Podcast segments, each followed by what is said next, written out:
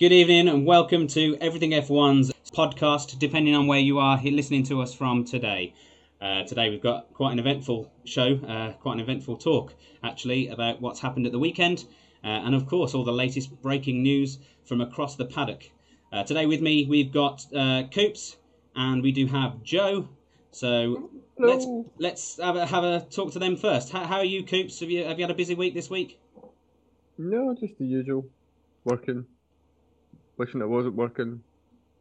It's uh, it, it's been an eventful week in the Formula One world, so that's probably distracted us from most of the uh, most of the kind of boredom uh, of Yeah, lockdown they- that, that, that you might they, be they haven't been they haven't been very good with the timings. They should wait a couple of hours and let us all get out of bed and actually get organised and tell us what's going on. Breaking news Uh, at seven o'clock in the morning. What the what were they thinking? I know. What were they thinking? How dare they? I'm lucky I just woke up. I'm like, what? The... When I first saw the Hamilton news, I was like, nah, that's a joke.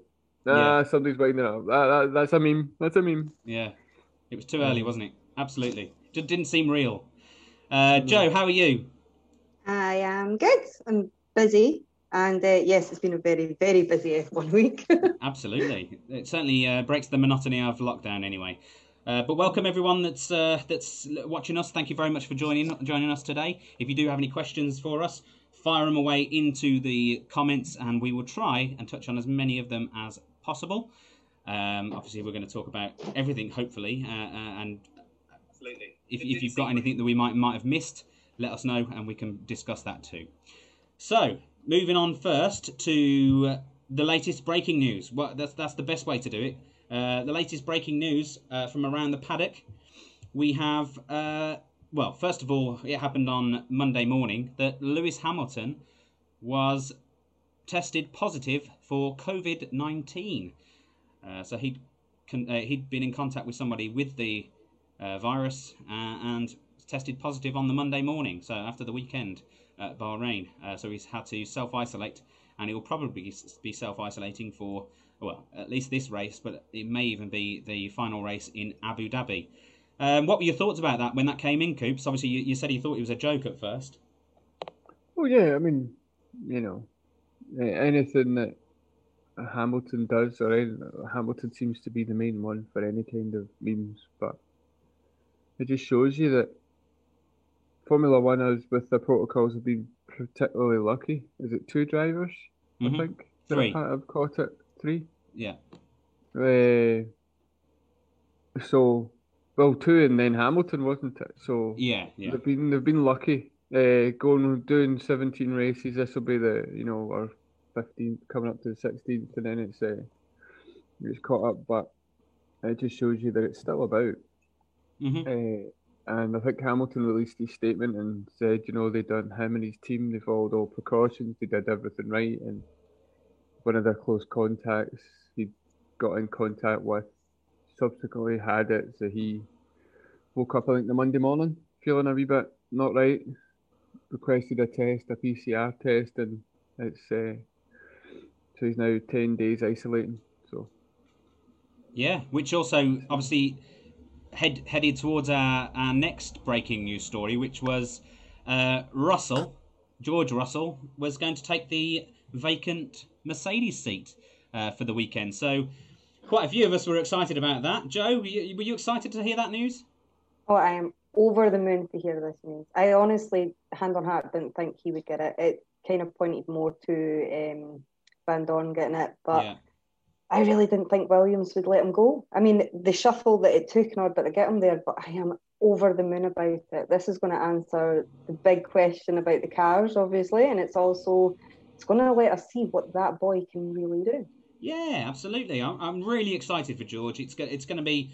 You know, I, he has been in a dog of a car for the last two years, uh, and he's been doing absolutely the best he possibly can do. You know, he's been out, out qualifying his his teammate uh, in in qualif- qualifications. It's just uh, not felt fallen his way during the race. I mean, he's had some a run of bad luck. He's made he did make a, a bad move as well. Uh, it's worth worth uh, mentioning that he could have got a couple of points or at least a point earlier on this season.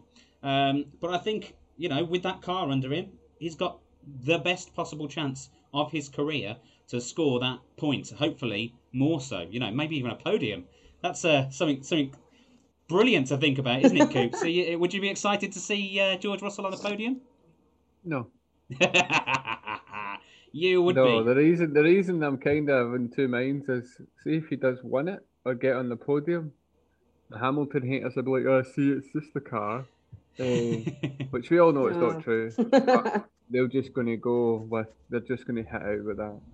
But you know, Mercedes is the car everybody wants to be in.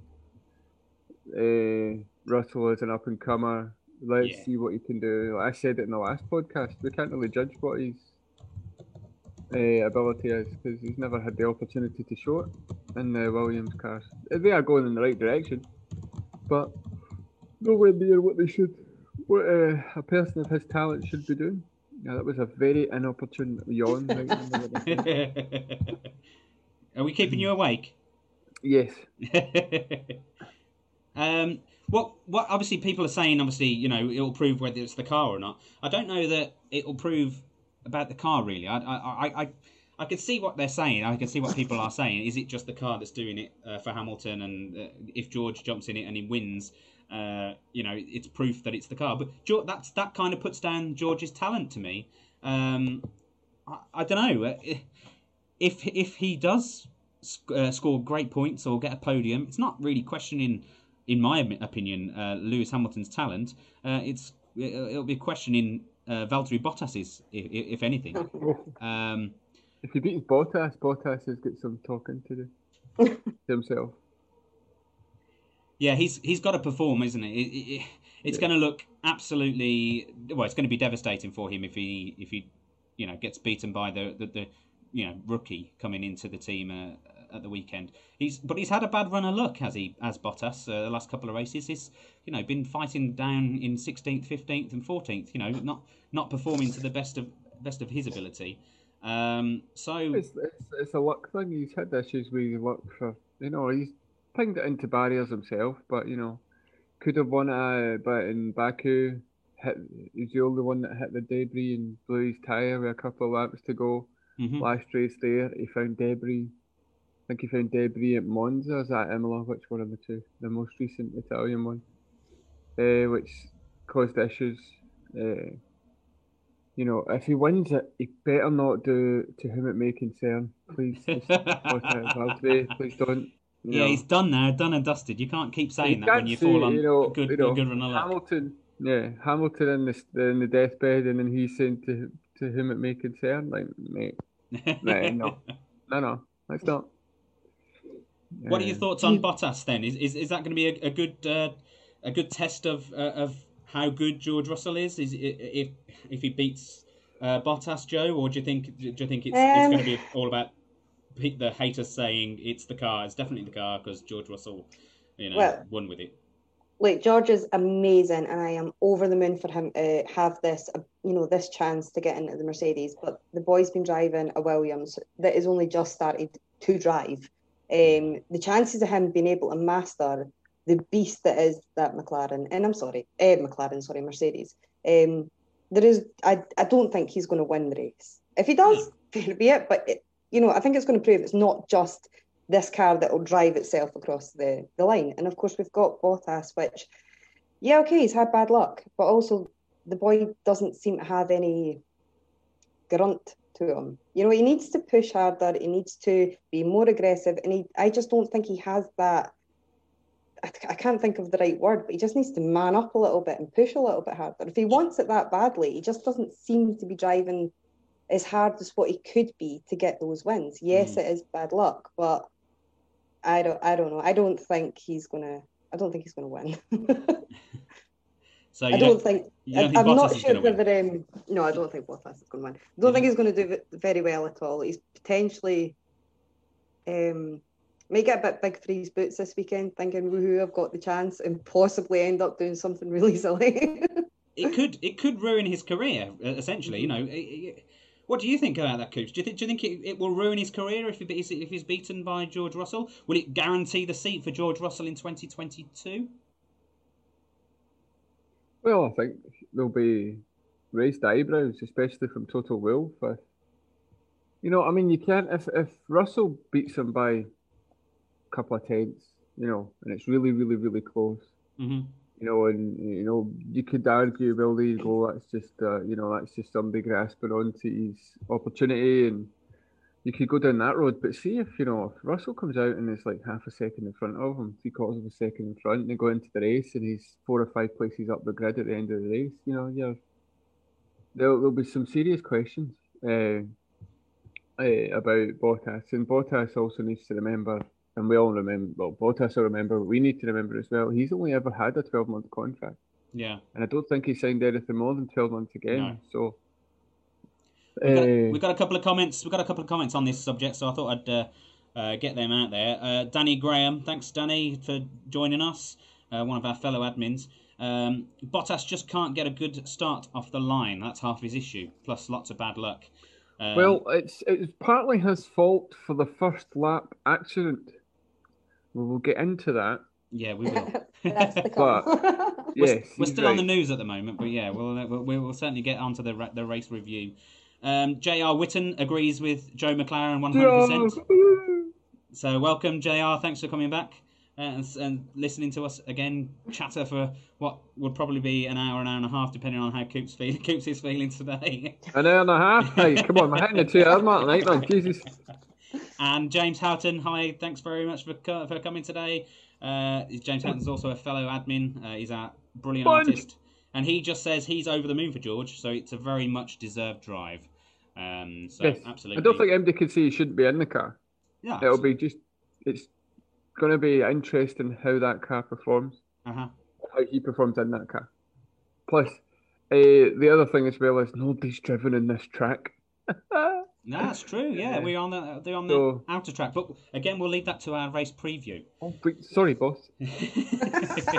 we'll continue on the breaking news. We had some more breaking news this week. First, it was again on Monday. We had uh, news that uh, Mazepin or Marzipan, as some people are calling him, Mazip- um, got the drive for Haas, the first yep. seat called on Monday morning. Again, this was around about seven thirty in the morning, so we were all shocked at how early they were uh, releasing their information. But I guess uh, it makes sense as they are in Bahrain at the minute, so um, they're all deciding to do things much earlier.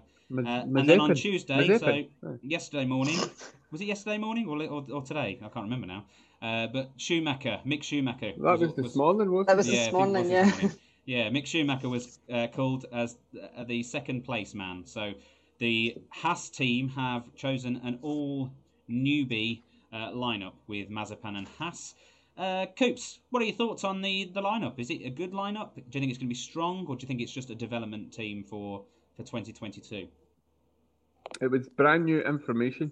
Nobody's seen those two going to Haas at all. no, now I don't know much about them. I watched some of the F2 racing.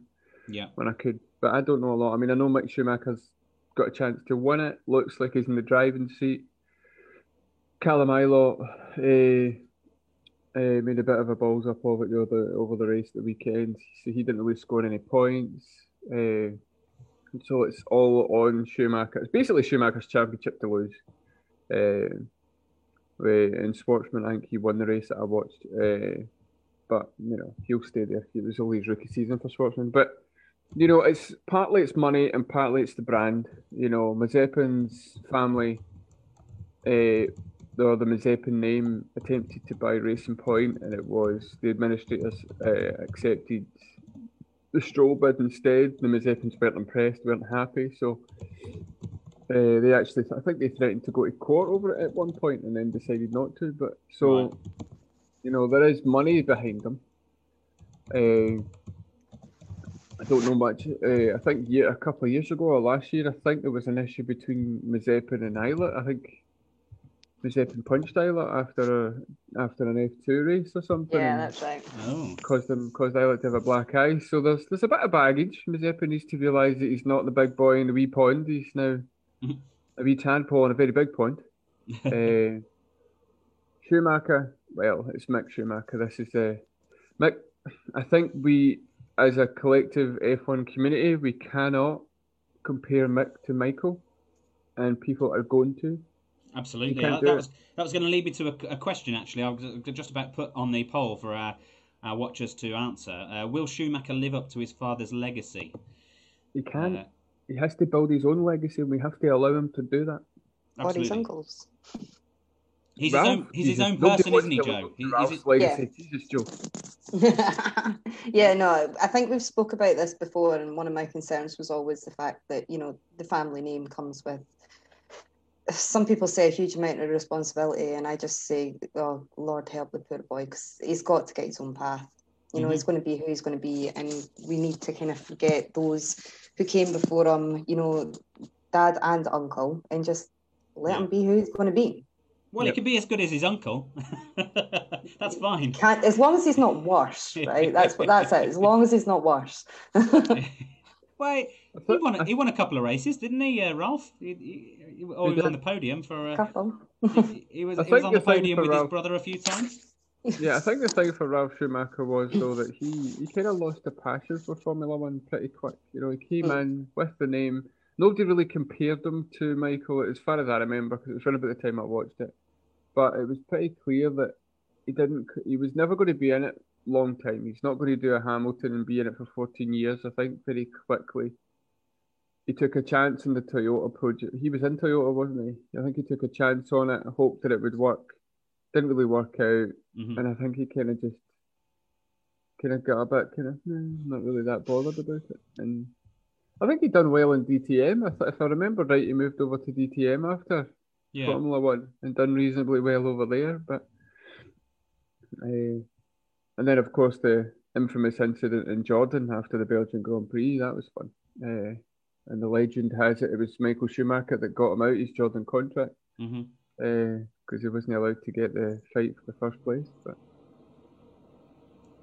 Yeah. So what we're saying is Mick. Sorry, just to cut back to obviously the point of the uh, of the discussion uh, that we started. What we're saying is is Mick shouldn't be kind of judged against his dad. He should be judged as his own racer, and he should. Uh, he, he should and people need to realise he doesn't need the a ha- pressure. Doesn't need the pressure. You know, he's at the end of the day, he's potentially winning the F two. So he's proven that he's a a, a, a, a good racer. He's proven that he's got the talent and the skills. Um, so yeah, let's let's see how he goes, and, and let's not judge him against his dad. It, it probably won't happen, but you know, we'd, we'd like to think that. Okay, well, let's talk about the the other piece of news. Uh, obviously, we will talk about the race uh, in a moment, um, but Grosjean did have an accident, which we'll touch on. Uh, but because of that, he's got a stand-in for the weekend, uh, which is who the nominated person is Pietro Fittipaldi. So that's a, a third-generation driver, uh, third-generation Formula One driver um, to appear at the Bahrain Sakhir Grand Prix. Um, do you know much about uh, Fittipaldi, uh, Coops? Nope. I know there's about 250 of them. Yeah. Uh, I don't know much. I don't even remember what uh, you know the other uh, the other Fittipaldi's their record in Formula One was. I don't think it was. I think they I don't think it was massively bad. I don't think it was great either, from what I remember. Hmm. But I don't think it was really in my time, so I, I wouldn't be so sure. Uh, you know, it's been that there's that many Fittipaldis. I'm surprised there hasn't been another one on the grid in the last few years. To be honest. it's Uh, it's definitely a big name, isn't it? You know, you always see uh, Fittipaldi around the around the, the paddock and kind of sticking his uh, two pence in the uh, in in uh, letting us all know his opinion. Um, so yeah, yeah, it, it, it's interesting to see, and it's nice that you know you've got a third generation uh, driver from a fa- from one family uh, actually having a Formula One drive. That's uh, and maybe it'll be good for the future to see if he's worthy of a seat. You know, in the in the coming up years. Uh, it's certainly something to uh, to keep an eye on. Um, let's go into the rev- we've got a couple of other uh, other bits of news that we can talk about but it's actually linked to the race so i think we should probably head into a review of the race um, and you can't review the bahrain grand prix uh, without mentioning the massive incident that happened at the start now obviously you've probably all seen that ha- happen now and phew, my goodness it was a an accident and a half i haven't seen anything in anything that bad uh, for many, many a year uh, in Formula One. Um, so, do you want to explain what happened then, Coops? Uh, and then we'll obviously we'll all talk about it. Do you, can you give a kind of a brief overview? Right from from my from my memory, the race started as usual. Bottas had an absolute howler of a start. Fell down to I think he lost a good four places. which bunched everything up. So the way that the turn one, turn two kind of bit, it caused a lot of bunching.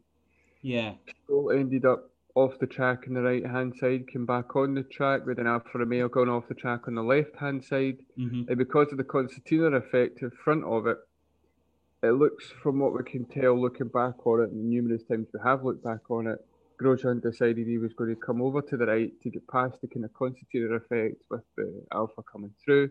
hmm Moved over to the right hand side. It was a very sharp right hand movement. His rear wheel made contact with the front wheel of Kvyat's Alpha Tauri. Before I go any further, round of applause to the to the Alpha Tauri suspension because that stayed up stayed fine. Uh, it was some hit. Uh, and at that point, he went at 137 mile an hour, nose first uh, into a guardrail. And the reason that happened was the incident happened on a street. The guardrail was pointing kind of toward the track. hmm It's was an pro- area that It was cars a, don't to go off a. It was to protect a escape road, wasn't it? An, an yeah, it's a road, kind so of service road. Mhm. Uh, so uh, the car hit the barrier uh, and split in two, burst into flames. And It was very, very dramatic. So, Joe, I'm going to ask you, what were your first thoughts when you saw, when you were witness to it? Obviously, the first view of the crash uh, and the flames would have been kind of when we were looking kind of down the straight, uh, and you just Mhm. saw it in the in the distance on the left hand side. Yeah. Um, what were your th- what were your first thoughts about that? honestly, the, my first just watching those, I think it was only on screen a few seconds, but it felt like much longer. And I vaguely remember leaving my sofa and hitting my knees in front of my TV and just going, he's dead. Yeah, That's just, that was it. I just thought I have just witnessed, you know, a fireball death. absolutely. And I couldn't believe it. I was utterly gobsmacked. And then what felt like 20 minutes of panic, uh, jumping back and forth towards the F1 channel and the um, multi screen through Sky, yeah, uh, just trying to find anything, even a glimpse of, you know, a medical vehicle driving away, anything that would give you a hint. And it was just, it was the most terrible, terrible, what felt like 20, 30 minutes ever until, you know, we found out what had happened. It was just horrific. yeah. It was that wait was a was agonising, wasn't it, Coops? It You, you know, you just you just It didn't was, know yeah. you didn't know what was happening. You, Mm. they they were taught they were trying to work out who it was, and the the commenta- commentary team uh, obviously do as, as best as they can, and they can't try kind of keep the conversation going. Um, and then they'd worked out that it was Grosjean, and then unfortunately for Grosjean, he does have a bit of a, a reputation um, for for accidents on the first lap and and whatnot. Uh, obviously, you heard it was Grosjean, and you and you, you just thought this was this is serious stuff. What what what what have you got to say about it, Coops? Uh, in terms of you know your your feelings at that time. it was, I was sitting in the bus going home from work. And uh, I was watching it on the phone, and you know I'm a few seconds behind. You know, Sky goes a wee bit of a delay. Yeah. Uh, so you know, I'd heard everybody. You know, the the the group chat was going, uh, but you know, I, I'm sure I shouted out loud on a very crowded bus. Mm, Oh no, it's on fire! Oh no! yeah. And you know, you don't see fire in Formula One. I think they said that the last time we had a fire similar to that was Berger's crash, and that was 1988 or 89 Mm. when he crashed at Tamburello and Imola. Uh, Mhm. just uh, and that was a scary. I've seen that on YouTube many a time, and I mean, you know, I, I watch a lot of clips on YouTube, historical stuff. I've stumbled across some pretty horrible looking accidents. and Yeah. Even back in the day, you're talking. You're. I think the last time where fire was a common occurrence, you're talking kind of the 60s and 70s. yeah. The kind of death era was like Death Race 2000 back then for Formula One, really, to be honest. Uh, but it was a scary time, and as Joe said, like the fact he wouldn't go over to the car or the crash scene for Mhm. so long, I thought he dead. Yeah. He- He's lying there and they're doing CPR on him, or he's getting cooked, or what? You know, why are they not showing us what's going on? And then see that. Now, I'm not a Grosjean fan, and you'll probably know why shortly because I will mention why. But- Uh, to see that guy, because the first shot was him in the back seat of the medical car, Yeah. just sitting there, and you're like, oh, for fu-" you're like fighting the tears. You were. It was. Uh, it was. A, s- it was. There was relief. Mhm. A lot of relief. You know. I did spend a few minutes collecting my heart from my uh, from an area down below my stomach. Yeah. like a lot of things just fell out my arse at that when I saw that accident. To be fair, uh, but it was it was it was, uh, and then you're just like, uh, and so how did that happen? Mm. Uh, and you could tell it was serious. This is something that I've learned as a young boy, and I think it came back from when I watched Senna dying or, Yeah. uh, in '94. You have accidents, and the commentators, oh, there's been an accident and all, and then then they start, and it was the tone of the commentator's voice. Yeah. It was they they, they they they were very somber. They were very just. It was as if they were trying to work it out, and they were just having a conversation like. "So what happened there? How do we? What do we know? We don't know much. Oh, he's out the car, right? So we don't know what happened." But It wasn't that. It was very much. uh, It sounded very much like apprehension. Mhm. Hmm. I think they were preparing themselves to have a, a bad news. conversation, and they might have been preparing themselves to actually commentate on a race, knowing that somebody's been rushed to hospital critically ill. Yeah. Uh, but yeah, it was it was uh, you know, and we've only been, well, not even two years after the death of Hubert, and Yeah. you know, we had a couple. There was a couple of really not nice accidents in a row. Maybe not Formula One, but there was Formula Three with Oscar Piastri getting launched into the barrier and breaking his back just a week or two after Hubert's accident. Yeah. Uh, of course, Hubert's accident, uh, and then that one. It was just, and you know, I think if if anything, it was the fire that made it different. Yeah, it, it just it made it it it made it feel more serious, didn't it? I mean, we'd like to hear your opinions on this, folks. So by all means, comment uh, in the in, in the comments. Let us know what your opinion on, on the crash. Obviously, you know, it, it- it's a it's a just a difficult thing to uh, to kind of draw on your memory of of the crash. Uh, I, I mean, I was almost in tears. I've got to be honest, uh, just just at the thought of it because it was just such a such a, a massive impact, and that fireball just made just added to the drama. Um, I I just remember watching it and just I would think my mouth was physically open for, for several minutes. You know, it was it was shocking. Um, but the great news uh, and a testament to all the people uh, in Formula One that have created all these uh, the the monocoque uh, uh, car portion of the car. Um, all these all these safety procedures that have been put in place by uh, Charlie Whiting. Uh, the, you know, sadly, p- these people that aren't with us anymore. Uh, Professor Sid Watkins, or you know, the med- the fact that the medical car was behind, right behind at the time. You know, this is these are things and procedures that have been put in place uh, because we have lost so many drivers. Um, and then you know, the the, the medical team themselves, Alan van der Merwe and Dr. Ian, what was his name? Dr. Ian, Ian Roberts. Roberts, that's the one. You know, absolutely fearless they were. They were in autopilot and they they just ran towards the fire uh, where normal normal people probably would run away. So you know, all I'm going to do is uh, give them a, a clap because they absolutely, you know, they absolutely smashed it. Uh, and they, they did everything that they were trained Maybe to do. not the right term to use in when we're talking about, uh, that crash. Absolutely, yeah. But you know, hats off, hats off to all this, all, all the safety team, and all, and all the, and all the marshals that were there, um, and all the procedures that are in place. You know, we, we are indebted to you uh, as fans because we don't want to lose any drivers ever. Uh, and no doubt Romain Grosjean would be indebted to all of you guys as well because you did an absolutely fantastic job, stand-up job, uh, and you know f- because of all those things in place, we are, we have the ability to talk about this situation hopefully in a positive way rather than a very somber kind of negative way. Um, do you want to? Uh, let's go to the comments. Uh, everything worked perfectly, James Houghton said, uh, in the sequence that it should have worked. Everyone involved should be given a special award by the F1. Absolutely, absolutely. That's that, yeah, that, I mean, that the thing as well was the forces involved. You know, you you there was very little retardation, so you could see that they put the brakes on. But Yeah. he hit the barrier. The last registered moment, he hit the barrier at 137 mile an hour, and uh, the car or the car experienced 53 g.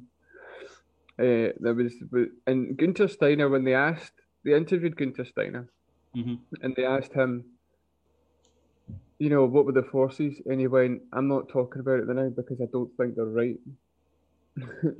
they were they were that high. They were Mm. like what?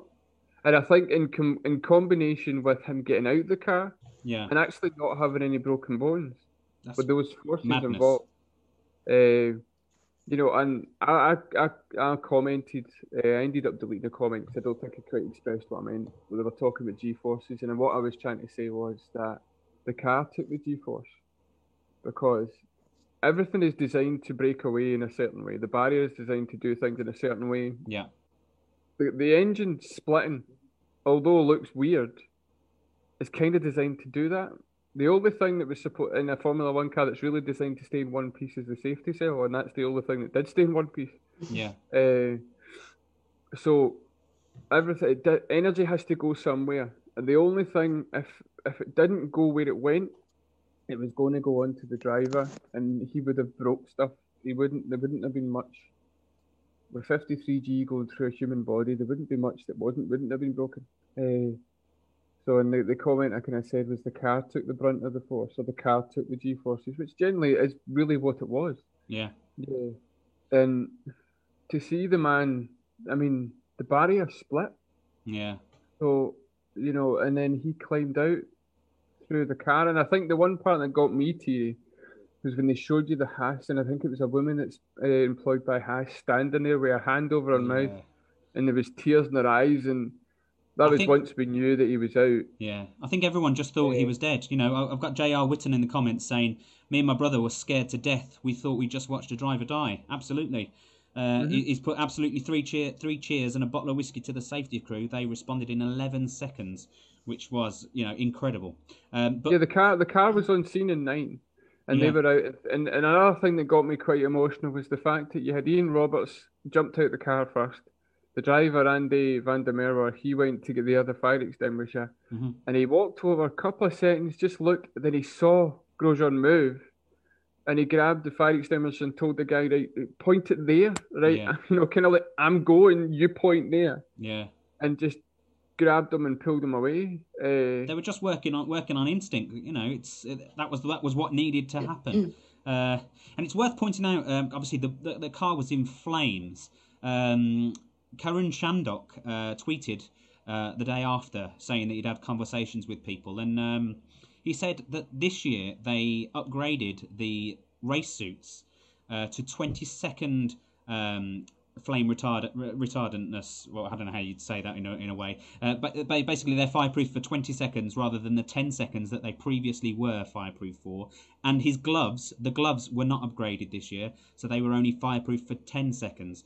Uh, so if you compare, if you look where his hands were, where, where he was burned on his body, which is his, which were his hands, um, and then think that if he didn't have that new race suit, uh, he would have been in a much, much more serious state than and the he drivers is. complained about the new race suit. I was Yeah. about to say that, yeah. Yeah, wa- wasn't Bottas one? Oh, these these race suits are hot. They're Yeah. hot Yeah. and they're heavy, so they They're complained hot. about Right, it. so would you rather be hot with a race suit, or would you rather be hot getting burnt in the fire? Yeah, course. I I think no one's complaining now. Um, No. But they couldn't use the same material on the gloves, and I believe the boots are still 10 seconds as well. I may be wrong. Yeah. Um, but due to the fact that they need to be able to feel through those two items of clothing, yeah. the heaviness and the thickness of the 20 second retardant compared to the 10 seconds, they've just not found that balance yet between the two. Um, but just before I forget, it was worth pointing out um, the two marshals, obviously, we know they don't get paid, Yeah. um, but they were both uh, from the Bahrain Civil Defence and Okay. both got promoted the following day. So Oh, wow. the one that, that was with uh, Dr. Roberts, the first one on scene, um, Uh, he came from the other side of the track. he ran across the track, grabbed the fire extinguisher, couldn't get it to work, mind you. Um, but once he did, he blasted it straight at Grosjean so that Ian could help him out. That gave him the Um, time that he needed. Absolutely. Yep. Exactly. So he was a, uh corporal and is now a sergeant. And the gentleman uh, that was at the opposite side Mhm. that you've seen fighting the fire from that side, Yeah. he's been moved from sergeant to sergeant major. So they both actually got a promotion the next day. Oh, I'm not saying that they should have or whatever. It's just pointing it No, out. they that should that have. They did Yeah, get absolutely. the recognition for, you know, being nutters and running straight for the fire Yeah, without absolutely. being paid. they, they, they- they, they put their own lives in danger to, to you know to save somebody else's. Absolutely de- deserve. The guy, the guy at the back, he, uh, you know, you saw the video of him, the initial impact. He was running away, you know, that self-preservation, Yeah. and then he turned around and he saw it, and you just saw him full tilt straight towards. He's like, right, I'm off. Yeah. Took a I second. was um, I was reading a bit and then- about that, and uh, apparently it was the heat of the flames was which is why he had to take the few steps back. Yeah. That they are taught initially, make sure yourself is safe. Yeah. Of course. Otherwise, you can't save anybody else. So that when he took those steps back, he was trying to get to a safe place so that he could then figure out what to do next. And you actually watch him getting closer and closer uh, as he tries to fight the fire. Yeah. putting Absolutely. that barrier with the, the fire extinguisher. But yeah, I mean, the other thing that people need to stop arguing about, and it's it's not the first time that I've said that. I mean, yes, the Halo looked stupid when it first went on the car, and you looked at the Halo and thought, oh, this is this is weird. But you know what? By halfway through the Australia and the, the first race they had the Halo, I forgot it was part of it. I just remember it being part of the car and just all right. Yeah, it's it's Uh, part part and parcel of the sport now, isn't it? Uh, James Houghton in the comments has said, and I, I take it all back about the Halo now too. It saved one life for sure. Now that's good enough for me. So Yep, and I think there was also questions of when Charles Leclerc, when he was in his Alpha Tauri at Spa, he Yeah. took a that was that was the McLaren actually. Hulkenberg got his braking wrong, punted the McLaren, and there was the tyre mark at the top of the halo, which you know, some people try to argue that if the halo wasn't near the angle and stuff like, but you know, it was there and it took a hit. The Mhm. halo didn't deform, and if you look at the barrier, the barrier actually bent as if went around you know, it's, it. it's almost co- it's Yeah. almost comical, you know, like the old school Tom and Jerry when they hit with a frying pan or a pole, and it's the shape of the, Yeah. the cat. It's the shape of the halo, Yeah. And where where the halo hit the barrier is directly in front of Grosjean's head. Mhm. The last time a, for, a Formula One car's driver's head hit something, we lost a driver. Hmm. And uh, poor, uh, Jules Bianchi when he crashed in uh, Japan, which There is the reason why There we is have no them. doubt. There is no doubt that the Halo saved uh, Romain Grosjean. Um, it's w- without it. Obviously, yeah. You said you said it, it would have hit. He would have hit his head, um, which. If, if the blow itself hadn't killed him, it would definitely have knocked him out, and therefore he wouldn't have been able to get in the time, get out in the time um, to save himself from the flames. Because he did. A, uh, let's let's not forget that uh, Romain Grosjean's uh, part in, in the whole thing. He he did what he was trained to do, uh, and got out of that uh, got got out of the uh, the seat of the uh, the car as quick as he possibly could. He remembered his training, um, Mhm. and He was he got kind of lucky though, because the steering wheel broke, so he didn't have to take the steering wheel off. No, Although he still had to uh, disconnect cables and get them out of the way, and then figure out he had to come out the side of the halo. He couldn't go out the front because the the, The the, angle at which monocoque ended up on its side. So Yeah. when you look at the barrier, so it was as if it was part of the barrier coming out the way. Uh, and it's just, you know, I'm not religious, uh, but you know, it's a miracle that things stopped the way they did. Now, the two main points I think that the FIA need to look into in regards to the accident. Now, things failed unpredictably, which in this sort of situation, any kind of thing that involves major risk, they don't want unpredictable failures. Although everything worked, the, you know, the safety cell was in there, the procedures with the medical car and the marshals and hmm all that worked. There shouldn't have been a fire, no, and the barrier shouldn't have done what it did. It shouldn't have split. No, Now, it could be that in a similar way, like I read the, the the investigation report for Hubert's death, and although there was contributing factors and there were certain issues and there might be some things recommendations, it's one of those things just fell a certain way. yeah, Yeah. Now the car could have just hit a barrier at a very particular point because the barriers are three. It's three strips of Armco they call it, and there's a couple of inch gap between each strip. So what it looks like the barrier is the car's pierced it in Mhm. between the two gaps, and just forced it up because you know there's nothing there. The car's trying to push through a smaller gap that's not there, so it's going to do something. yeah. Whether or not that gap has to be there, uh, I'm not an engineer, I don't know, but there, there, there needs to be something to look into in that respect. But and then of course, um, Ross Brawn was out, and a quite refreshing thing, and it was picked up on with another kind of podcast I listened to. Uh, I think it was a BBC podcast, uh, Checkered Flag one. Uh, Formula One didn't diminish anything. Formula One, like Ross Brawn, he didn't come out and say everything worked well, it's great, nothing to see here. They went, yeah, we've got some looking into. Certain things didn't quite, certain things weren't quite right there. Like I say, he said that you know things failed unpredictably, and what he did say was that that wasn't hundred kilograms of fuel. Because that's another thing. The car was fueled to the end of the race, Yeah, and that was only three corners in. What they think is that it was a connection failure. So Mhm. there's fuel coming between the fuel tank into the engine, which has caused some of it to come out and ignite.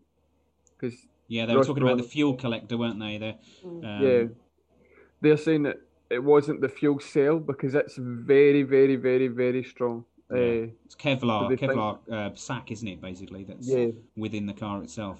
So these are the two things. And for anyone who doesn't know, the FIA have a database of every major big accident and they treat it very much like air crash investigation. So every single component is taken away, probably to a massive big hangar somewhere, Mhm. and it's pieced together. And uh, I mean, there's there's sensors almost like a 747. They've got sensors everywhere. They've got telemetry everywhere. The FIA will have telemetry. The teams don't even have telemetry for Mhm. and they'll look at it and they will look at every single aspect of it. And there's no way we're ever going to get rid of the risk. Inherent risk in most sports, there's inherent risk in everything we do in life. Yeah, Uh, but yes, but they are know doing their best to kind of minimize minimize it. Absolutely, and and and every every day is a, a learning day, and and a lesson can be learned from this. Um, Yeah. Even though all the things that they have learnt from from the past uh, has actually done a great a, a great way to, to save Romain Grosjean's life. Um, I want to touch on Romain Grosjean's wife's statement. Um, I- I've got it here because obviously it's quite important. You know, she she probably, she would have been watching at home. She would have been, you know, I I- I absolutely have no idea what she was feeling when she was watching those images. Um, but here you go. I'll I'll, re- I'll read it out to you. Obviously, I didn't sleep last night. To be honest, I don't really know what to write. I just know that it's good to do it. It's always helped me. Anyway, this morning I'm not going to lie. The words aren't coming easily. That will make him laugh. He knows how much I like to talk to him. Uh, he to who I always write so much. And then I didn't know what uh, photo to post either. Uh, well, we've got the po- post uh, the photo on the page, so you can by all means have a look at that. Uh, from yesterday, the flames, him held by the arms of his saviours, the wreckage of the car. What she chose was a, a picture uh, of them both wearing the same T-shirts of his GP2 title. Um, on Twitter late last night, I used useful words uh, and urgent words to protect them above all. I mentioned the shield of love that protected him. Today, I have to find other expressions to come up with and rational phrases to express the feelings.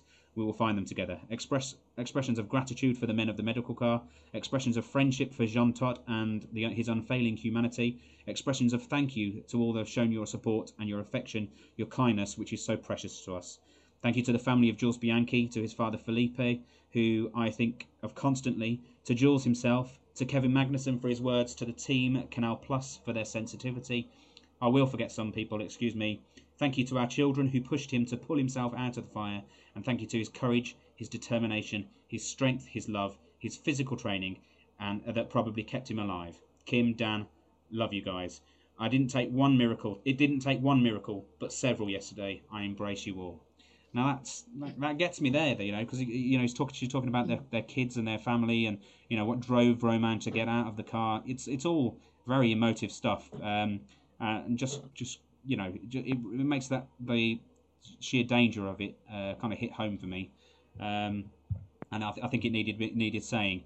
Um, Joe, you said you've got a, a, comment from uh, Jules Bianchi's parents somewhere. Um, yes, and I unfortunately forgot I'll- to get it up. I'll let you find Um, that for a second, because obviously.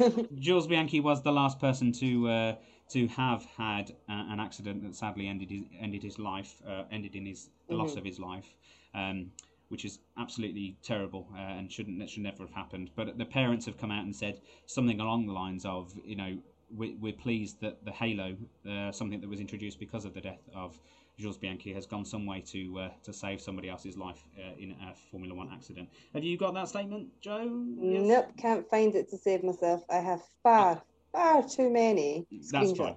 Well, it, it, it's it's But something. yes, to, it's something to that Paraphrasing, that is anyway. basically what it was. Um, the family had put out the statement basically just stating that um, you know, they're they're glad that you know, it wasn't in vain. Obviously Mm-hmm. something amazing's come out of this. And of course with all safety aspects across the world for everything, you can only be as good as you know you can be. There's no such thing as perfect in safety. And nine times out of ten when it comes to the likes of F1, when our safety standards go up, it's normally after a death, and that is horrific. And this time you know, it's been the safety standards going up because of losing such, you know, an amazing talent. That means that this time our safety standards are going up, and you know the driver lived. He's going to live to tell another tale. So it's just, I just found it such a beautiful thing for them to share. Yeah. Um, and Absolutely. be a part of. Great sentiments. I do feel we've we, we, we've, we've talked about Romain Grosjean a lot now. I, I think everyone kind of understands um, the, the, the concept and, and, kind of what happens. I'm sure you've all had your own emotions uh, relating to the incident and the, what's happened subsequently. We just wish and hope that Romain um, gets better soon, uh, and hopefully he, he might even have a, a last race of the season.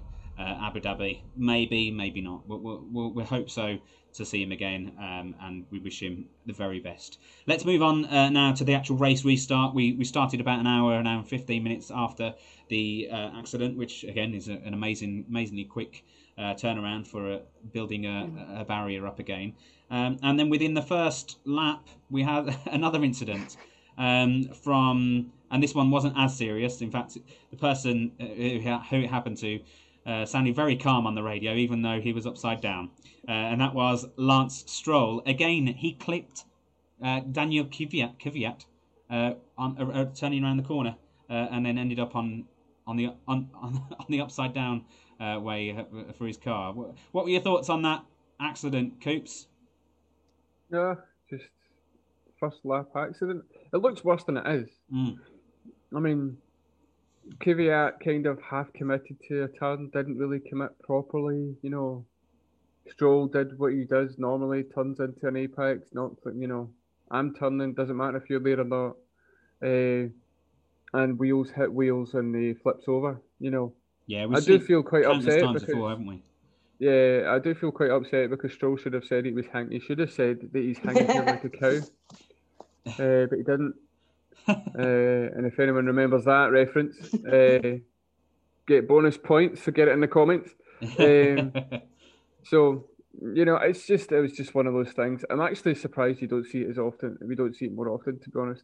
No. Uh, with open wheel racing, uh, car the car's very well designed for that. And you know, I, I did laugh when I was watching it because normally you see that and you're like, oh, that's quite eventful. But after what we'd seen around 50 minutes before, it was kind of like just somebody spinning. You're just like, oh, there's a car outside there. Yeah, it's quite tame, wasn't it? Compared you know, to, in comparison, it was a bit, it was very tame. Uh, uh, but yeah, Kvyat was involved in stuff. First one was certainly not his fault, and we've kind of touched on it previous. Uh, he was just there, wrong place, wrong time. Uh, uh, and then that one you know, he kind of deserved his penalty for that one. He really did. He really should have either not done it or really committed. He just didn't seem to be overly committed for the move, to be fair, and uh, flipped yeah. him over. So he brought out the safety car, and they got that cleared up. Um, so it was it wasn't too eventful. Uh, I, I, don't don't think it lasted very long. I think they'd done they actually cleared the car quite quickly. Um, and then mm, six or seven laps, I think they had. Yeah, it wasn't it wasn't too bad, was it? It was. Bottas ended up in the Bottas ended. That was when Bottas cut his tire, I think. Was that was it that one? It wasn't the re. It was a restart, yeah, because he ended up having to, he ended up falling down the grid because of that. Yeah. Yeah. And then um, with, with, we'll go on to Bottas. Then obviously he had a, he had rubbish luck, um, a really bad start and a puncture, and, and actually later on in the in the race, because of the puncture um, and the, the fact that they'd changed the tyres within the pit lane, he only actually changed three tyres um, uh, later on in the race. Did you did you see that? Did you did you no, notice that? I, I, never, I, I, I figured that out later, but I think they did they not take a tyre off and put it straight back on or something. That uh, not to do with the sensors, though. Yeah, they, yeah, they, have to. They had yeah. to do something because the guns are the sensors to let yeah. the driver know to go. Because mm-hmm. we don't use the old-fashioned lollipop man anymore. Yeah, because the guy sat there, unbolted the whole lot, and then just bolted them back in again. Yeah, you just have to spin the nut, just just just to just to uh, you know satisfy Gets the green light on the on the gun, yeah. so that they could go. Yeah, so but he had a rubbish, rubbish look. He had a change of three tyres, so that must have been a bit strange for grip levels. But uh, he managed it and stayed kind of in fifteenth, fourteenth, and whatever. Um, but he, he's had a couple of a, a couple of races where he hasn't really performed to the ability, well, the ability of the car. Um, uh, that's for certain. Um, let's see if, he, if, if if that run of luck will change this weekend at Sakhir. Um, one other person we want to speak about for definite is Perez. Perez had an absolutely amazing race. He was doing so well um, until a very unfortunate kind of what what lap was this on? I can't I can't remember now.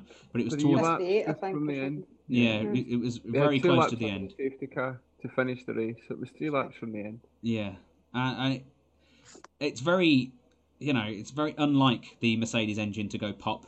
Um, but it was MG, uh, I think it was the MGU. MGU, yeah, one of the MGUs that that, that blew up, uh, which is very, very unlike uh, a Mercedes MGU Yeah. or engine parts basically to happen, uh, and it just happened to Perez at the worst possible time. You know, I mean, there's never a good time for it to happen, but. Uh, Well, it's not the worst possible time if you're a McLaren or Renault, especially McLaren. this is true. Yeah. What were your thoughts on the Perez failure? Were you were you upset to see that happen, Joe, or or because you know you could have got Do you know a what? good podium? I was genuinely devastated for him. He'd done so well, um, given you know the way his years went, the way next season's looking for him. I just, oh my god, he should have had that podium. He deserved that podium. He'd done so well, and yeah, am I right in saying he never gets consecutive podiums as well? He's got some sort of like curse when it comes to consecutive podiums. you're probably never right. Yeah. um, and it just, oh, my heart just sunk for him. It really did. And then, of course, after Grosjean seeing any amount of fire or flames or anything, the second I seen that, I just thought, oh, I can't, I can't cope. I can't do it anymore. I was exhausted by that point in the day. It felt like the longest race in the world. Um, but yeah, I just, I was devastated for him.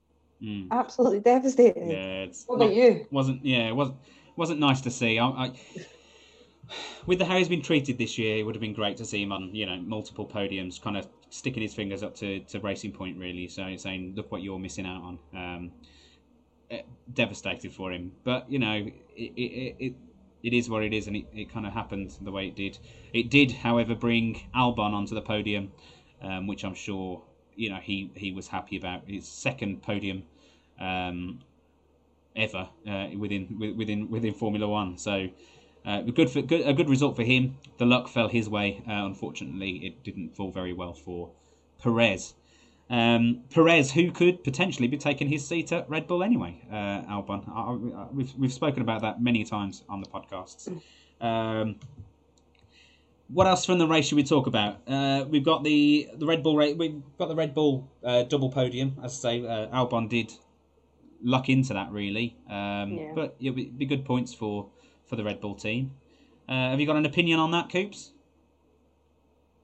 Well, no, because it wasn't really, you know, the the distance between Verstappen to Albon. Albon only got it because he was there. He never really done anything. Yeah. It's not as great of achievement as it sounds, to be honest. I mean, it's been the first time they've both been on the podium since 2013. I might be wrong, but it's been a number of years, Mm. which would be right considering how good the Mercedes are. But you know, I don't. I, I know that they're giving Albon as much opportunity as they can, and they've got that luxury because there aren't any other options for Perez, so they can't sign Perez up because he might go somewhere else. You know, it's Yeah. literally a case of well, you've got no other seat, so you will wait until we make a decision. Yeah, he's got But no, no choice. I think what people need to remember when he first left GP2 or F2, uh, I don't know if it was F2 at the time he left, along with Norris and Russell, Mhm. he never he wasn't deemed good enough for a Formula One E, a Formula One. He'd had a contract for Formula E, Yeah. and then something ha- I can't remember what it was that happened. But then he got promoted to go into the Alpha Tauri. Now uh, the it was a Toro Rosso at the time. Now Alpha Tauri. Uh, so just because of circumstance, he was brought in because he was really kind of the best of the rest. It's kind of like, oh, there's Albert, we'll bring him in. He's part of the junior, you know, the Red Bull juniors. Mhm. You can jump over because whatever it was, and, and, and I'd need to Google to check it, but whatever made him go in. So initially, he wasn't deemed good enough to be in Formula One, No. and I still don't think he is good enough. I don't know. Uh, give give him another year. Maybe in a Why? give give him a year in the in the Alpha Tauri. Uh, No, no, because it'll be that'll be Gasly and Tsunoda, and Tsunoda is a driver. He's in, and he's a good driver, and he's a proper, you know, he's a right Red mm-hmm. Bull style driver. He's gutsy. He's up for it. You know, he's Let's a good so. talent. Yeah. So you know, bring him in for next year. Next year's like you know, bring him into with you know. I think Kvyat will go. I think Albon will go, and I think Perez will end up in Red Bull. It probably won't happen. I think they might still give it to Albon, but and they might give Perez the the, the seat for the new rules coming in. Yeah, they might want an experienced member then, or you know, I don't know. I, just don't. I don't see why people want to keep Albon in Formula One. And He's not done anywhere near enough No. at all. James James Houghton makes a good point. Max was his usual graceful self when commenting on Albon's podium. I, I do, I remember roughly what he said, not not word for word, but it was something along the lines of, "Yeah, I'm not that impressed because he was so far behind me anyway, and he kind of inherited it." so But he's It- right. You See, sometimes there seems to be a bit of bad press about Verstappen. Verstappen, he can be a bit of an ass at times, and he's opened his mouth, and you're like, mate, engage the brain first. yeah, But there's been a couple of comments, and Joe touched on it in the in the, the group chat about. I think the the clickbaity title about Verstappen saying that they would sack a driver if he refused if he refused to race, you know, after seeing an accident like that, which was out of context because I did read it and I, I would need to find it. But then he's right, yeah, and a lot of people mentioned about Albon, and he was asked a question. He said, "Well, he's all right, but you know, he's he's really far behind." Verstappen wants pushed. They all do. They all want competition. They all want it. Verstappen is sitting in third place. Just every how many times do you speak to Verstappen or you know Formula One speak to Verstappen? He's in third. How was your race? Well, you know, could I just comment? Uh, fourth were too far behind me. You know, Albon's fighting for seventeenth and tripping over the marshal or something, or driving across the grass. The Mercedes are three laps in front of us. You know, yes, it's an easy day. He's got to he's a de facto third place driver. Hmm. You know, he wants pushed. Whether Yeah. he would like to be pushed to the extent that Perez would push him in an Adrian Newey designed car, I don't know. No. It might be. It might take him a few races if they do sign him next season to be. Oh, okay. this is what it like to have a a, a, a teammate right behind me. Right. Okay. uh, I, I, I think he would prefer Hulk because Hulk yeah, because be Hulk's used to being a number two. Hulk would be more compliant. Absolutely, yeah. I, I think that's Hulk will just be happy to be in the podium and just. He'd probably forget how to get there. Like, how, what, what's this? Uh, uh, but no, Hulk's had his time. He's had a long time. Yeah. I'm going to talk, I'm going to talk about Hulk again because I'll just irritate him. Well, uh, go, go- let's go to the comments. Uh, Leon Salinas, hi, hello, thanks for coming. Hello, and- welcome back and, up. and and coming to speak to us again uh, and dropping us your insight. Uh, let's let's read one of your other comments down out while we're here. Since everything that could go wrong has been going wrong for Checo this year, it wasn't a surprise that the engine went for him. Um, yeah, I mean we touched on the Perez uh, situation. It, it it was unlucky, really really unlucky, but he's had such bad luck that you probably are right. It's probably not that surprising uh, for it to have happened to him. But thanks very much for commenting. Uh, we do appreciate your your input. Um, so moving on next to the McLaren guys because we had a couple of really good couple of really good races. Uh, well, two different races for for the drivers. Um, Sainz uh, came from fifteenth all the way down to fifth, and Norris came down from 9th to fourth. Uh, they, you know, they a good a good race, both of them, both the McLarens. Uh, Joe, what what what, are you, what were your thoughts on them? As you've got the same last name as them. I am also a McLaren supporter as well. I think because I am like the only defender of Max, and Sponge is going to get hiding. The only defender of Max. Um, people forget I am, you know, first and foremost, I am a McLaren girl, not because of my name. And yes, you will be sorry.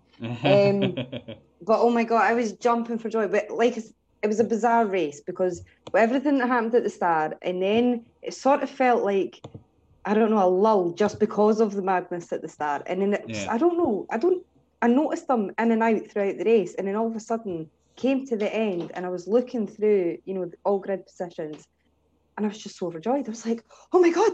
They actually done it. I started screaming in my living room, jumping up and down. I Mm. knew they were doing well, but just with everything else that was going on. And then, of course, with poor Perez, I lost track of where they were, and I just, I've never been so happy. Yeah, It was absolutely brilliant. This is exactly what we needed. Um, fingers crossed, that's them. I'm going to stay there. But yeah, come on, we got this. McLaren all the way. We do want we want them to get that third place, don't we? It's Yes, uh, it's important. doubt. It'd be great for their uh, great for their prize money.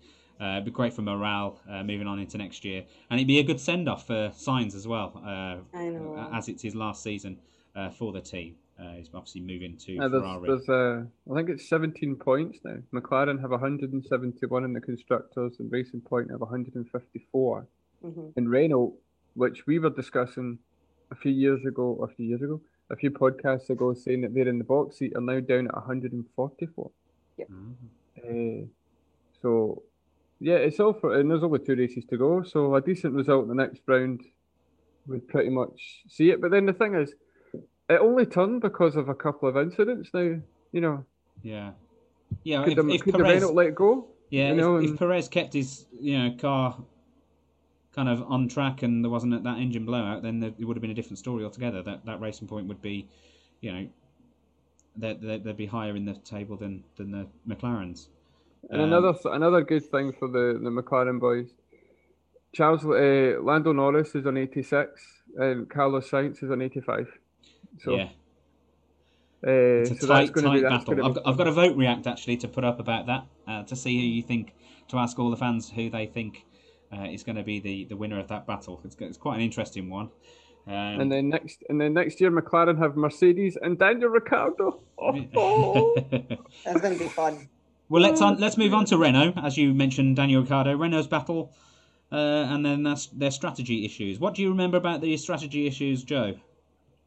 Uh, do you know the only part of it that actually I do remember was uh, I think Ocon was on older tires and the two of them just seemed to be stuck. Uh, Danny just couldn't seem to get past Ocon whatsoever. Yet was on you know faster tires. Mhm. Ocon couldn't get past.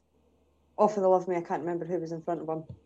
Um, thankfully, they did switch them. They took team orders and switched them around after what looks like anyway. After Danny got on the radio and did kind of say, "Look, you know, something needs to be done here. I need to get past." Racing each other is not going to help at this point. And Yeah. given exactly what happened, do you know what I mean? Had they spent not the entire race racing each other, they could have been up higher, and they didn't. They lost out massively today Yeah, on something that simple. They spent too long racing each other. Um, so yeah, I don't know. Someone kind of messed up. There was a bit of a doo doo in there. I think the strategy should have went better for them. But I think I Works for think me. the strat- I- I think strategies were hampered by Carlos Sainz's uh, spin in Q2 yeah, because a Oh, lot of yeah. people's tires were ruined.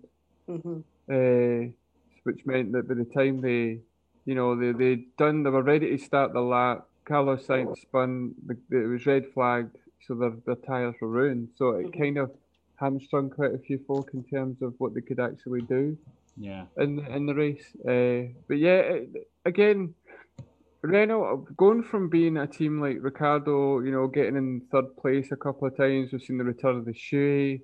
You know, then we were all joking that uh, Cyril Abiteboul was going to look like the tattooed monster from France by the time they were done. They became very anonymous, and not anonymous in a good sense. Like, no, like kind of like McLaren in the last race. They were they, they were there. Then at the end, as Joe said, you were like, "Oh Christ, oh, when, when did- they get up there? Oh, I'll, take that, not a bother." And Renault are like, "Okay, well, why are they back there? What's going on?" And they've got a decent car, and they've got, I, I mean, they've got one decent driver. Mhm. Uh, so I don't know what's going on there. They're just, unfortunately for Renault, they've kind of lo- they they kind of hit good form at the wrong time. yeah, They should, this is McLaren have the the good the thing for McLaren was they had a good they, they they got a good couple of third places, but they've been very much consistent and they've always just been there or thereabouts. Uh, Yeah. and they've been relatively reliable. and they've got two Uh, drivers that are competing as well. I think that's important, really, yeah. because Ocon really other hasn't, than other hasn't than performed. Mercedes, I think they're the two most competitive drivers in terms Yeah. of like points and things like that. You know, you've not got a Red Bull situation where one's like Albon's behind them, uh, the, the Yeah. both McLaren drivers. I think he's got 85 points as well, where Verstappen's in third or whatever it is. Yeah, You know, there's not a big disparity between the two of them. And what people need to remember as well, this is only Lando Norris's second season.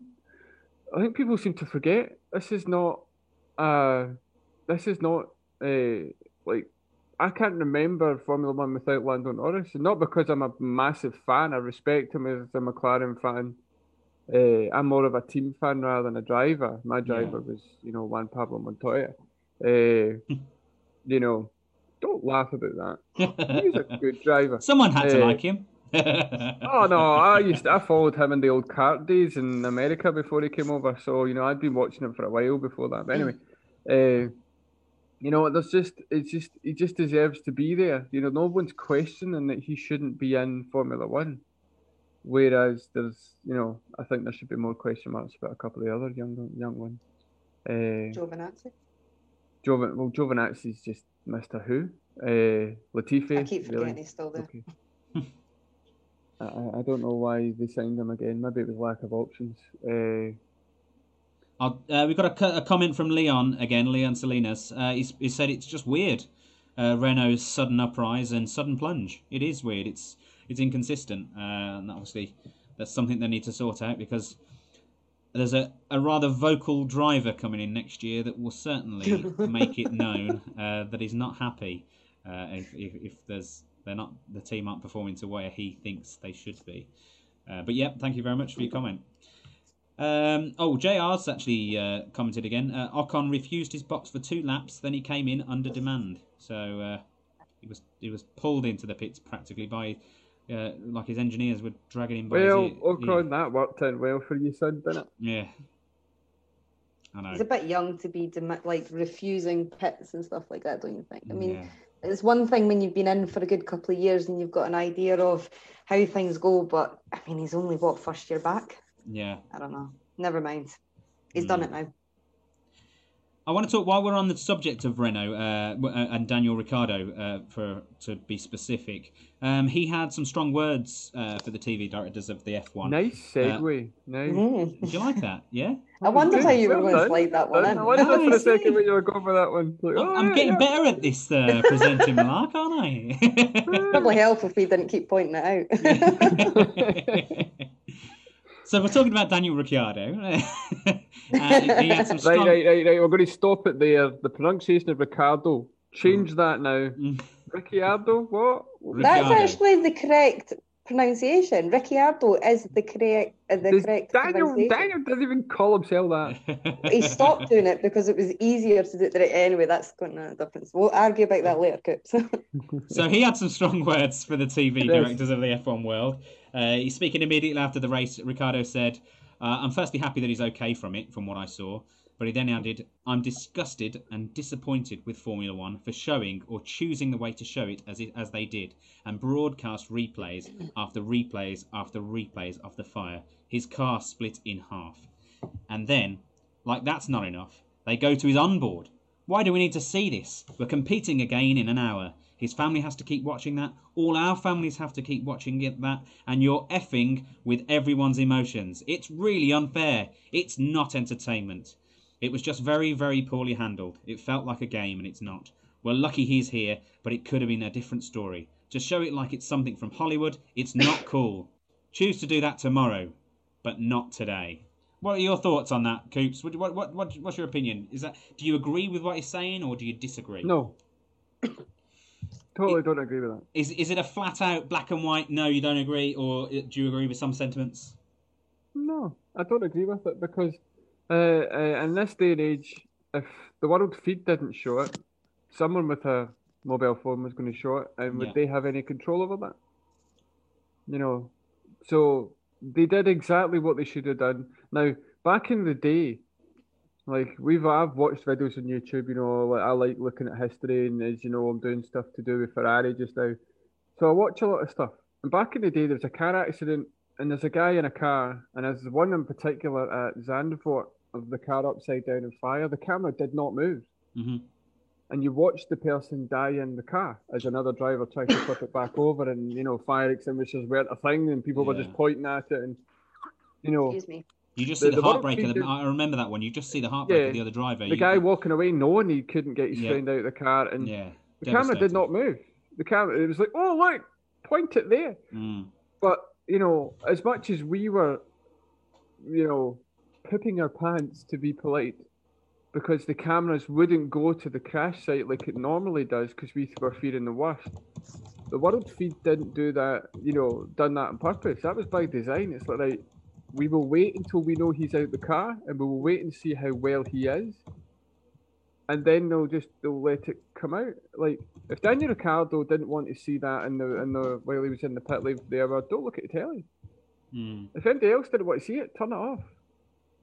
But the thing is, we, I, I want the only time I've watched I watched the Hubert accident twice. Once because I wasn't watching the race live and I saw comments and people were like, "Oh my goodness!" and we were just running the site. We were quite early on running it, and I'm like, "What's going on here?" Mm-hmm. So I watched it once just to see like, is it as bad as it looked? Of course, motorsport fans, like I, I'm talking for myself, but in general, you kind of know when something's really bad. You just Yeah. have that feeling of, oh, I don't like that. So we put a thing up. We wouldn't allow it to be po- posted on the site. We wouldn't allow any news out till we knew what had happened. And I think again, because I think we were, I watched it again just so I could understand a bit more later on. Yeah. Uh, and I haven't watched it since because I knew what happened. Now I'll probably watch the Grosjean crash numerous times because I'm curious about it. So how did this happen? What did that happen? He And, came out relatively fine. And, and and I think obviously it does help to know that he got out safely, and and that's a great point. Uh, and I'm I, I'll I'll give you my opinion on on what Daniel Ricciardo Ricardo says. Sorry, Coops. Ricardo says. Mhm. Um, I I agree with aspects of what he's saying, but I disagree with the the general um, that they shouldn't have The shown it at all. was very harsh, and I what, don't. what, think what I think they should have done is I think they should have censored it in the pit lane because obviously you do have the drivers. They are going to tr- trying to remain in a in a mindset. If they've got the information that the driver's okay, cool. We've got business to do in an hour's time while they set up this uh, this barrier. Let's not. They sh- maybe they shouldn't have. They should either either censored the pit lane or not showed it until the drivers were back in their cars lining up on the pit lane to go out to uh, to, to race. Now, like I said, I don't know if that would be possible logistically because you know, the pit lane needs to have the video, the, the feed. You know, it's not up. It's not up to Formula One and the World Feed to babysit the drivers or to babysit people watching something. If you don't want to watch a program on the telly, regardless of what it is, you don't watch it. Mm, You don't need Netflix to tell you, oh, you'll not like this, so we're not going to put this on for you. If he doesn't want to see that, don't look at the TV screen because he's been around long enough to know that those kind of things will be replayed. Once you know that people are safe yeah. And it's going to get replayed because that's what happens. And, you know, nobody knew how it happened. Nobody could work it out. Nobody, everyone was like, how did it get there? And I mean, even Martin Brundle's going, look, the car's in the barrier. Why did that? And then everyone's kind of assessing it and working it out in their head and looking at it. You know, he's on board cut out about four or five feet or whatever it looked before it hit the before it went near the barrier. hmm So that you know, it's like trying to understand how the events worked out in the way they are because they are so fantastical in a sense because it's like that's never happened and you know I think as you say it's the late eighties I think was the last actual fire accident that wasn't in a pit lane. hmm Uh, you know I'm 38 I was like six at the time that happened uh, in 88 89 so uh, you know we are a wanted to see it. curious bunch. Just we are curious, and if we don't find it, if we don't find it through the world feed, somebody with a camera would have been filming it with a camera phone somewhere. Horrible grainy footage where you wouldn't be able to be sure what's going on. Yeah. Uh, it would be found out, and if the world feed put it out that way, then they're in control of it. They didn't show anything Until they knew he was safe. didn't show anything thingy. They, I think they done they done what they should have done. They showed it. They showed the reaction to people. You know, What are your opinions on this, Joe? Do you, do you Uh, agree with do you agree with Ricardo, or do you dis- disagree? Do you, did you see too much? Did you not see enough? What What do you think? I can sympathise and I completely understand where he's coming from. I also think that, and I mean this with the utmost respect, it's got a bit of a cheek, to be honest with you, because there has been how many crashes in F1? Some of them horrific, and it's never bothered him before. Yeah. I think the issue here has been ultimately the fire. You know, Yeah. as humans, we automatically fear fire. um, or the ones that aren't complete nutters and drive F1 cars. Um, but when it comes to any crashes in any type of uh, racing, especially, yeah, when the fire is involved, that's it. It takes it to a whole new level. yeah, Um, the safety aspect that we have now means that fire is very seldomly seen, and when it is, it's like with, you know, Perez. Um, the risk to human life is is not gone, but Mhm. it's it's minute, and I think that has shook him to the core, along with other ones. I think Seb was one of the other ones that that you know agreed with them. yeah, But I also think that, like, Grosjean's already talking about getting back in the car, Mm. right? It takes a special kind of nutter to do these jobs. absolutely. We are, yeah, we are F1 fans. So we scrutinize every little thing. We think about, you know, detail. Detail is everything to us, whether it's strategy, whether it's whatever. yeah, You know, we want to relook at these things, not out of morbid curiosity, but out of trying to understand it. yeah, I mean, I know I am petrified of fire, like insanely petrified of fire. yeah, I watched every single one of those replays, and to my memory, every single one was detailing different aspects of what happened, was going through different. It wasn't played just for the sheer hell of saying, "Look at this." And what Mm. people also, including the drivers, have to remember is, as soon as that was happened, it was tweeted. And then you've got fans that weren't watching turning on, and they Yeah. need to, you know, they're replaying it because there's new viewers looking at it. There's new eyes on screen. Um, and also, Grosjean's wife and children knew, as we did, they watched that live feed the same way as we did. yeah, The pit crew watched it. I mean, I'm sure uh, Guenther says later on he found out everything as we did. yeah. Um, but how many races have you watched the start of? You know, when they come in on their scooters and all the rest of it. What are the majority of them doing? Sitting there in their moment, in their little bubble with their headphones on. They don't want to see that. Go and put your bloody headphones on. yeah, mm-hmm. Like, I'm not being funny. You know you have a job to do. You know this is going to get played. You know it's unavoidable and it's never bothered you before. I get why you don't want to watch it. I completely understand. You have an entire pit crew. You have all of these people as part of your side of the garage. Surely to God, there is a signal. You, I think this is one of the things that needs to be looked at for later down the line. There has to be a way in which they can signal, even to their PA or whatever, that's it. I can't see anymore. I've got to get back into that car. I need to be in a different frame of mind. And they're shielded from it. They know that they can go put their headphones on, yeah. sit in the loo if you have to, do whatever it is, but put, you know, put a plan in place for the future. Because Yeah. this has happened hundreds of times before. It's just been made a lot worse with the fire, I think. Uh, absolutely. The, hit the, a few nerves. the fire added to the drama. Um, we've got a couple Yeah. of comments on, on it actually. Uh, Leon Salinas says, "I don't agree with Ricardo." Yeah, uh, I think he's going with it, going with what we're all saying here. Really, um, I, I say I, I kind of agree with the sentiments of maybe they shouldn't have shown it down the pit lane. Um, but I don't agree that we shouldn't have seen it at all. Uh, J.R. Witten, uh, Christ, they showed Senna replay non-stop and he died. So yeah, they showed him on the ground, surrounded by safety staff, covered in blood. Then it went away and it didn't come back until he was taken away. I was a kid and I remember Dad saying, "I can't believe they are showing that, uh, showing that." So I don't know. Uh, James Houghton has said, "I think they were right to show it over and over again." If I'd spent so many years trying to right the wrongs of decades gone by, with millions of pounds spent trying to keep people alive, and that had now happened when everyone was watching uh, and, and thought he was a gunner, I'd be shouting from the hilltops that finally everything has come together and saved drivers' lives. Yeah, absolutely. I, I completely agree with you uh, there, there uh, Sponge. Um, absolutely top point. You know, and I made this point in a comment on, in in the paddock actually. Um, they have they have gone such a long way with safety. You know, th- these drivers, it, if any, if they don't want to watch it, they don't have to watch it on the screen, of course. Um, but actually, is it not a, a kind of an affirmation that the F1 are doing everything they possibly can do uh, to save people's lives? Is it not kind of sh- uh, evidence to show that actually, if you have quite a heavy crash, you know, with forces of 53g, you have got a very very high potential chance of surviving does that not give them confidence to go out in the car and race the balls off that engine? You know, uh, I, I absolutely believe so. Believe that's the case, and that's why I disagree with them with the main points. But I can obviously, uh, you know, empathise with Yeah. his point of seeing a bit of it too much in the pit lane. As Um, with everything else, it's something to get better for the next inevitable time something bad happens. yeah, absolutely. You know, learn from it.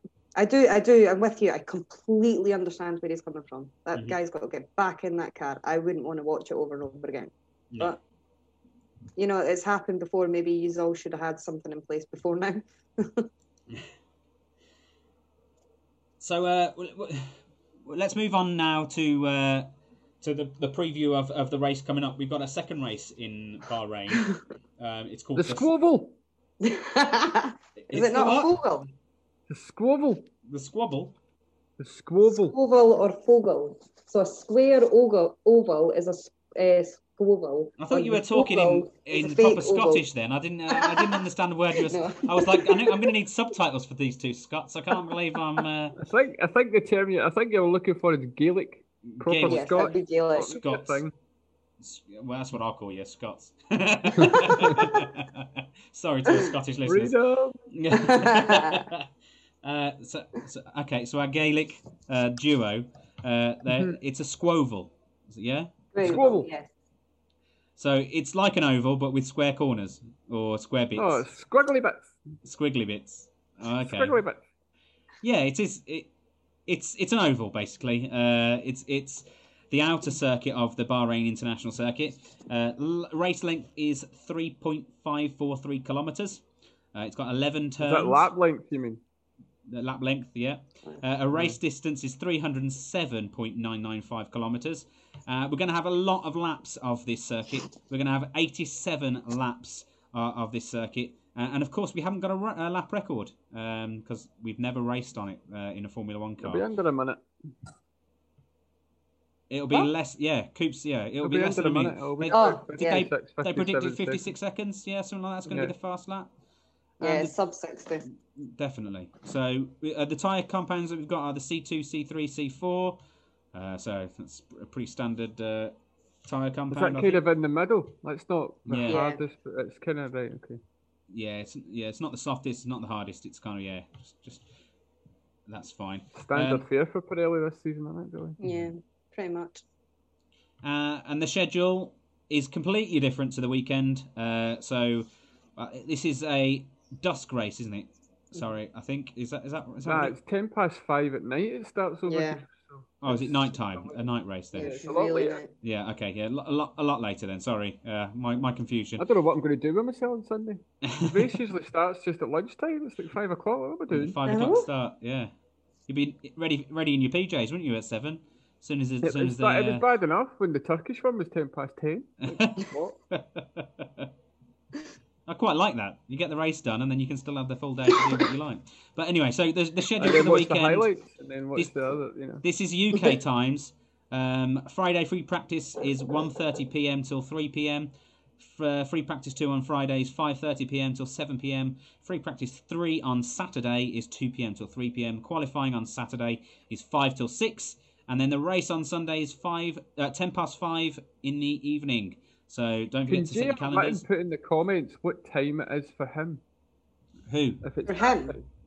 Uh, so if it's 10 past 5, it'll be 10 past 12 for JR. Oh, so he's actually getting to watch a race at a decent time. Yeah. Yeah, he's five hours behind us. So the Bahrain time is 8.10 for the race start. For us, it's 5.10. For him, it's uh, 12. 10 past 12. So welcome to how, how us Europeans watch the Grand Prix. uh, For anyone who doesn't know, JR's over in the good old US of A. Here's what? Uh, so they tend, they're un, unfortunately, I think it's one race when the Circuit of America's come back. It's probably the only one that he gets a decent time on. yeah. Uh, And Brazil. Yeah, Brazil, Brazil's not too bad. Mexico probably. So there's like three in Canada. So there's like four races out of 20 race season that they get It's decent not time. too bad. That's that's a that's a high percentage. That's like twenty two percent or something like that. we get the rest at a decent time. Don't let him I could- fool you. The boy gets up at like 4 in the morning for work. He's used it. Dedication, Uh, dedication for the race as well. There's a lot of American flags in the comments, JR. Should we uh, should we read any comments from the listeners and watchers? Um, oh yeah, I'm loving the Bottas ones. Yeah, there, a lot of people commented when we've already we've already touched on uh, Russell and Bottas, not in a physical way, in a in a in a metaphorical sense. So I do apologise. but Glad we you did- we- that without wearing that moustache. 'cause That would have been a very different conversation.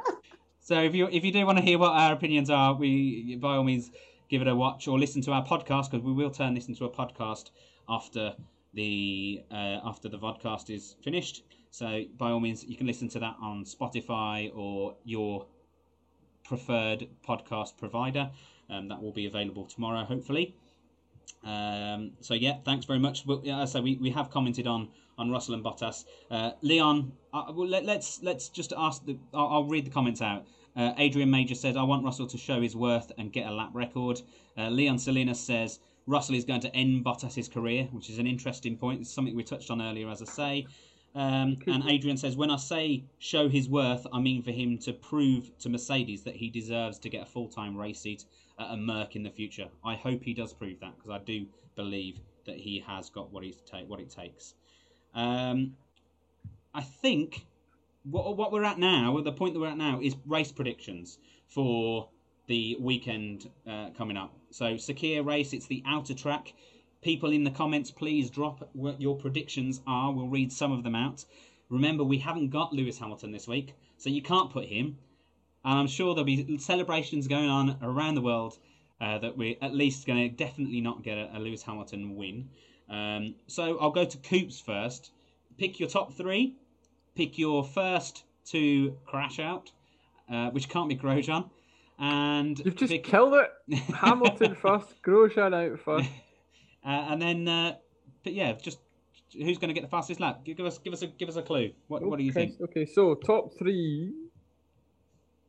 Verstappen, Yeah. which I said in the last race. Thanks for that, uh, Max. Uh, so Verstappen, uh, Russell, and uh, I want to go Perez. For the third. Oh, nice. so nice Joe? to mix up there. Joe, what's your top three? I'll, I'll I'll come back for you. Your, your first crash out in a second. Let's go for your top three first, Joe. Uh, so for me, I'm going Max. Uh, I'm going Russell Bottas. Ooh. I'm going to go Bottas, Verstappen, Perez, and I do think Geor- I think it's important to, to, to nominate where George, George Russell will finish.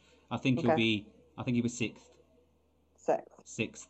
So where do you think where do you think Russell will come? Uh, oh, you, you said in the in the top three, didn't you, uh, Coops? Nice second. Yeah. Did you did you say Did I do did you put Russell in, in the in the top three, Joe, or did you? did you Yeah, do- I put him in second. Ooh. So Oh, Joe's writing them down. Damn it. Oh, Of no. course I am. And for the record, I did write down last weekend's and everyone that was in the comments as well, but none of us got close, so yeah, forget we it. were all wrong.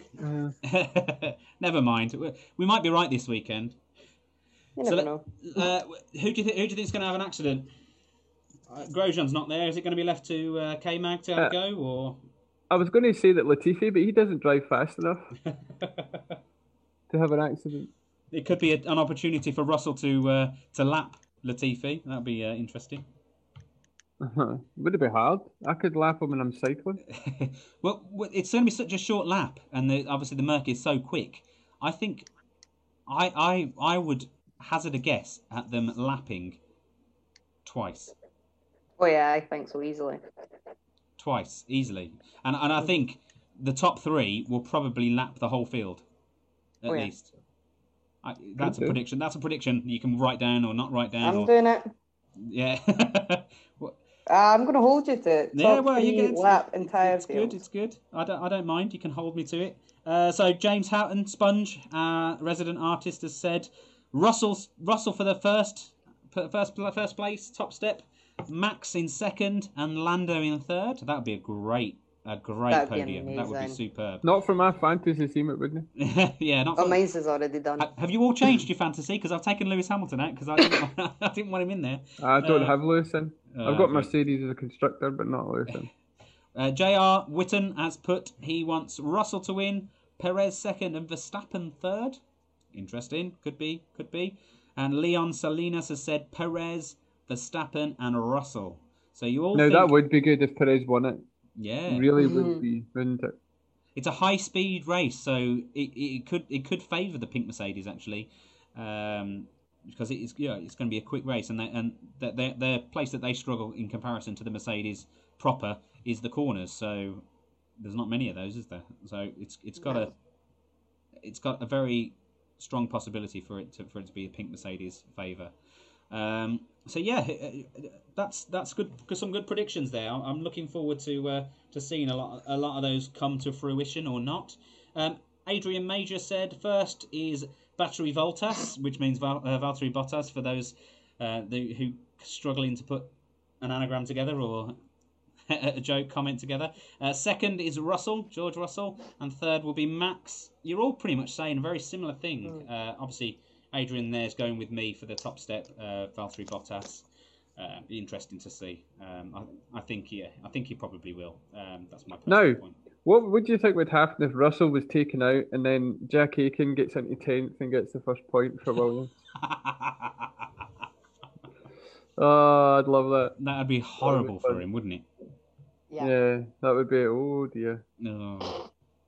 No. Uh, but yeah, it's gonna. It's definitely going to be an interesting race, and it, it, because Hamilton's not in, because we've got a few mix-ups, uh, you know, it could it could definitely throw up a couple of surprises. One thing I did notice today, I didn't read the full article, but uh, Guenther Steiner, I think, from what I've seen, has said that Mick Schumacher may race at Abu Dhabi if Grosjean isn't fit enough, uh, which would be pretty mm. entertaining. Uh, to be honest, I don't see Grosjean. I don't think mentally, because I think it's pretty clear that he wants to get back in the car. And as we all know, race drivers are a different breed. Yeah.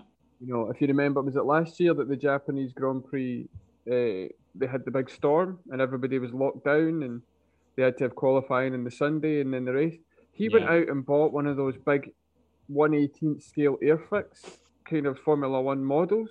Yeah. yeah. Now, normal people like us take weeks of doing that. He built it and he's he sat and he done it in about six about four or five hours. he didn't paint it because it was already kind of pre-painted. He built the thing with its engine, with the cover, with everything. to a very, very, very high standard, and he's just like, "There you go, that's what I've done," and we're all like, well, "Okay, yeah, right, yeah." We've, I've just spent the last four hours messing about on YouTube, but good man. uh, messing about on YouTube, yeah, YouTube. Yeah, yeah, yeah, YouTube or TikTok. I'm TikTok. TikTok. I'm always on TikTok. Not doing anything at all productive. No, no never. Uh, Never. But you know what was saying I there, I, I, actually almost forgot my point there. So thanks for calling uh, But what I was saying was, I mean, have you seen the size of the bandages in Grosjean's hands? Yeah. Now, he's got about what a week and a bit to heal them up to a point where he can get gloves on them. And actually, well, he's already actually down to much much smaller ones. He's got the Mickey Mouse ones off, and he's just got uh, his pinky and ring finger are I've got something round them, but the rest of his hand is now almost clear. So he is healing pretty quick. Right, uh, to every every viewer that's watching, can you just see my point sink to where the Titanic was? Sorry. It's away. Right, never mind then. We'll just move on. it doesn't mean like he can't. Yeah, I'll just shut up. Oh, now, now, you two. You're supposed to be Scottish together, and you know. We are Scottish, but the, the thing that you've got to realise from this, from us we are very sarcastic people. yeah, extremely. and we always sound so, horrible to each other when we're actually we're very affectionate. It's very much aye, aye. very much affectionate. Anyone yeah. that comes to Scotland think we're all shouting at each other and we're very angry people. Actually, that's just banter. that's how you show your love. Yeah. Oh yeah. of course. Okay, well, all those, all, all, those predictions are in. Um, we, we, we think, obviously, we all think of a, a few different things. Let's see next week uh, who was right and who was wrong. Uh, we will be having a live vodcast next week, so please come along uh, uh and speak to us again. Uh, again, 8:30 p.m. UK time if you are elsewhere in the world. So, you know, Sorry, there are a few over there. Sorry, Jr. uh, but you know, maybe maybe you'll be able to uh, to come and join us again. Um, I'm looking forward to the race. I think it's going to be an exciting one. Uh, I, I, think I think there'll be some interesting uh, strategy calls, um, but I can't think of anything else to, to to talk about now. I think we've we've pretty much exhausted. I mean, we could sit and chat here all night, but we've, we've, we've exhausted all the points on our list. Um, please don't forget to like all of our social media pages. If you're on Instagram, Twitter, you're obviously here on Facebook. Uh, just uh, by all means, join at join EF1 uh, for all of our other social medias. Um, as you can pro- as you can see for me, I've no longer got a moustache on my face because Movember is em- uh, is over. That's what was different. Yeah. I, thought you'd done something to your eyebrows. Uh, no, they're still bushy. Um, but just because we've lost our moustaches doesn't mean you don't have to donate. You can by all means head over to our donation page uh, and give us whatever you can, just to just to you know donate to the great cause and of where is Movember. that donation page? Sorry, Coops. Where is that donation page? You The never- donation page. It's on. It's on the page. We'll all means put- we'll whack it in the comments uh, in a moment uh, to make sure you've got the opportunity to do so. We we raised 165 pounds so far, uh, but the, the pot's still open, and you can by all means add more at any point that you want to. So thank you very much for all the don- the donations of the people that did provide money, uh, and thank you very much if you're thinking about do- donating us in the future. There are some pictures floating around as well with the full uh, after effects of a month worth of hair growth on your top lip, so on our top lips. So thank you very much uh, for listening today. Um, this will be turned into a podcast, and you can listen to it if you did miss the start. Uh, and you want to listen to it on your journeys, on, on your walk around town, or on your on your commute to work. By all means, do that. It'll be on Spotify uh, and many other podcasting services. Um, but that's been everything from everything F1 from Coops, everything F1 from Joe, and everything F1 from me. Thank you very much for tuning in today. Uh, I do hope you all have a wonderful evening, uh, and we'll speak to you again next weekend. Thank you very much. Bye. Bye-bye. Bye. Bye.